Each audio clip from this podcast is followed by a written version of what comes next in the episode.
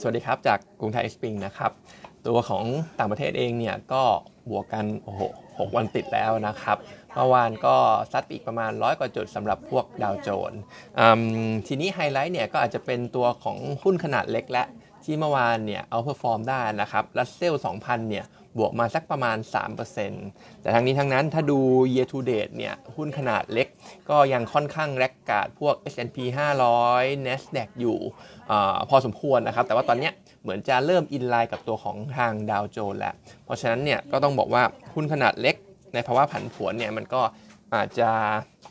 laggard ตัวหุ้นขนาดใหญ่ แล้วก็หุ้น tech ที่ e a r n i n g จะดูดีหรือว่ามีความคาดหวังที่ดีนะครับ ทีนี้ pattern แบบนี้ผมก็คิดว่าอาจจะอ้างอิงมาใช้ในไทยเราด้วยก็ได้ ในภาวะที่ตลาดบ้านเราอาจจะไม่ได้ดีมาก ผมก็เลยคิดว่าถ้ามันจะเด้งกลับมาหรือว่า rebound กลับมาเนี่ยก็น่าจะเห็นตัวของพวก Big Cap กลับมาก่อนเพื่อนนะครับหุ้นขนาดเล็กคงคงคงยังไม่ได้รีบเด้งกลับมานะครับตรงนี้ก็ไอเป็น เขาเรียกว่าอะไรเป็น pattern เป็นภาพที่ support theme ที่ผมพยายามเชียร์อยู่นะครับ ก็คืออาจจะเล่นพวกหุ้น Big Cap Valuation ถูก ราคาอยู่ช่วงโควิดเนี่ยหุ้นหุ้นเหล่านั้นเนี่ยก็ควรจะเลือกไว้ก่อนนะครับ เพราะว่ามันก็ดูจะปลอดภัยมากกว่านะครับในขณะที่ bond yield 10 ปีของอเมริกาเมื่อวานก็ drop ลงมาอยู่สักประมาณ 3.9 นะครับเช้านี้เด้งมานิดหน่อย 3.95 อะไรอย่างเงี้ยนะครับ ซึ่งอย่างที่ผมเคยบอกไปนะครับถ้า bond yield มันลงมาอยู่ที่ 4 ต้นต้น 4.1 อะไรอย่างเงี้ยแต่ตอนเนี้ยมันลงต่ำกว่า 4 แล้วช่วงระดับเลเวลตรงเนี้ยของ bond yield เมกา 10 ปีเนี่ยถ้าย้อนกลับไปดูช่วงปีที่แล้วนะครับอาจจะเป็นกลางปีหรือปลายปีเนี่ยหุ้นไทยเราจะ trade กันอยู่ได้สักประมาณ 1,500 1,600 ประมาณนั้นนะครับออรอบนี้เองผมไม่ได้คิดว่าบอลยูลงมาแล้วจะเขตขึ้นไประดับนั้น เพราะว่าปลายปีที่แล้วเราก็อาจจะยังมีความคาดหวังเรื่องของพวกแบบ การท่องเที่ยวจะกลับมาช่วยเศรษฐกิจบ้านเราดีอะไรอย่างเงี้ยครับก็ต้องบอกว่าเป็นความความคาดหวังที่ยังสูงอยู่ช่วงของกลางปีปลายปีที่แล้ว แต่ว่าตรงเนี้ยเราก็เรียลไลซ์แล้วว่าทุกอย่างมันอาจจะช้านะครับเพราะฉะนั้นด้วยความที่บอลยูปรับลงมาตรงนี้ บวกกับความคาดหวังเศรษฐกิจบ้านเราปีหน้าเนี่ยที่อาจจะต้องต่ำลงหน่อยเนี่ยผมก็คิดว่าก็คงจะ discount ช่วง trade ลงมา ก็อาจจะอยู่สักประมาณพันสี่ถึงพันห้าอะไรอย่างเงี้ยครับถ้าจะ outperform จริงๆเนี่ยก็อาจจะไปพันห้าก็เลยมองว่าด้วย level bond yield ตรงเนี้ย ความน่าสนใจในการลงทุนบอลเมกายังมีอยู่แต่มันน้อยลงนะครับก็เลยคิดว่าตลาดหุ้นก็อย่างบ้านเราเองเนี่ยก็น่าจะมีการ re-rate ขึ้นมาได้บ้างนิดหน่อยนะครับไม่ไม่ได้เยอะมากก็มองเนี่ยนะครับพันสี่ถึงพันห้าอาจจะเป็นช่วงในการ trading ได้ เอาสั้นๆก่อนก็คือ 1450นี่แหละ ที่บอกมา 2 วันแล้ว ก็เป็นระดับที่ earning yield gap market premium เนี่ยอยู่ที่บวก2 SD นะครับอื่นๆก็อาจจะมีตัวของ IEA เขามีการ บอกว่าตัวของดีมานน้ำมันดิบปีหน้านี่มีการปรับปรับ forecast ขึ้นนิดหน่อยนะครับ ประมาณ 2 0 0 0 0 0ได้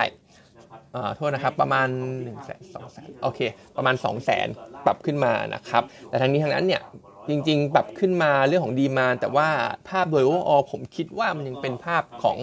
โอเวอร์ซัพพลายอยู่นะครับ ก็คือซัพพลายเนี่ยยังมากกว่าดีมานอยู่ เพราะฉะนั้นเองเนี่ยน้ำมันเด้งขึ้นมาไอ้น้ำมันเด้งขึ้นมา ผมยังคิดว่าเป็นจังหวะในการรอก่อนนะครับ ก็ยังมองแนวรับที่เดิมสำหรับตัวเบนนะครับก็คือประมาณ70 เหรียญ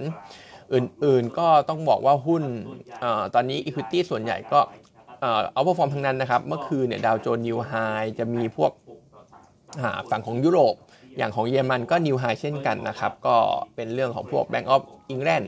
รวมไปถึง ECB ด้วยที่ก็มีการ maintain ดอกเบี้ยกันต่อเนื่องและครั้งที่ 2 ครั้งที่ 3 ก็ว่าไปนะครับ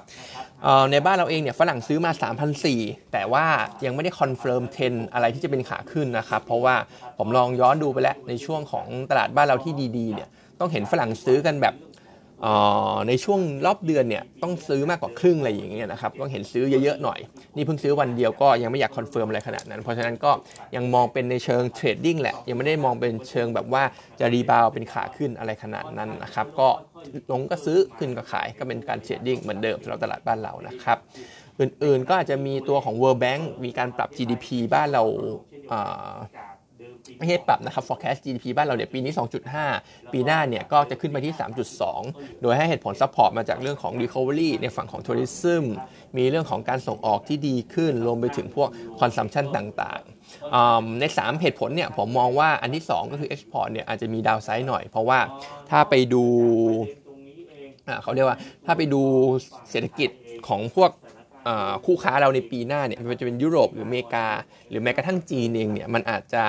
จีนเนี่ยอาจจะดีกว่าดี จีนเนี่ยอาจจะเห็นการ recover ดีกว่าคนอื่น แต่ว่าในฝั่งของอเมริกากับยุโรปเองเนี่ยมันอาจจะไม่ได้ดีมากนักการ forecast GDP ก็เหมือนจะ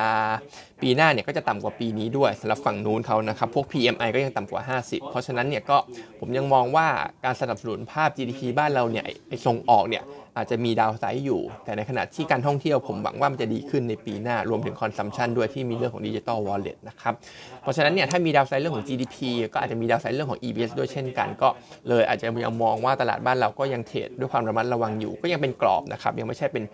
อ่าเป็นอีกหนึ่งอีกหนึ่งเหตุผลแหละที่มองว่าก็ยังไม่ใช่ uptrend สำหรับตัวตลาดหุ้นบ้านเรานะครับจริงๆ จะมี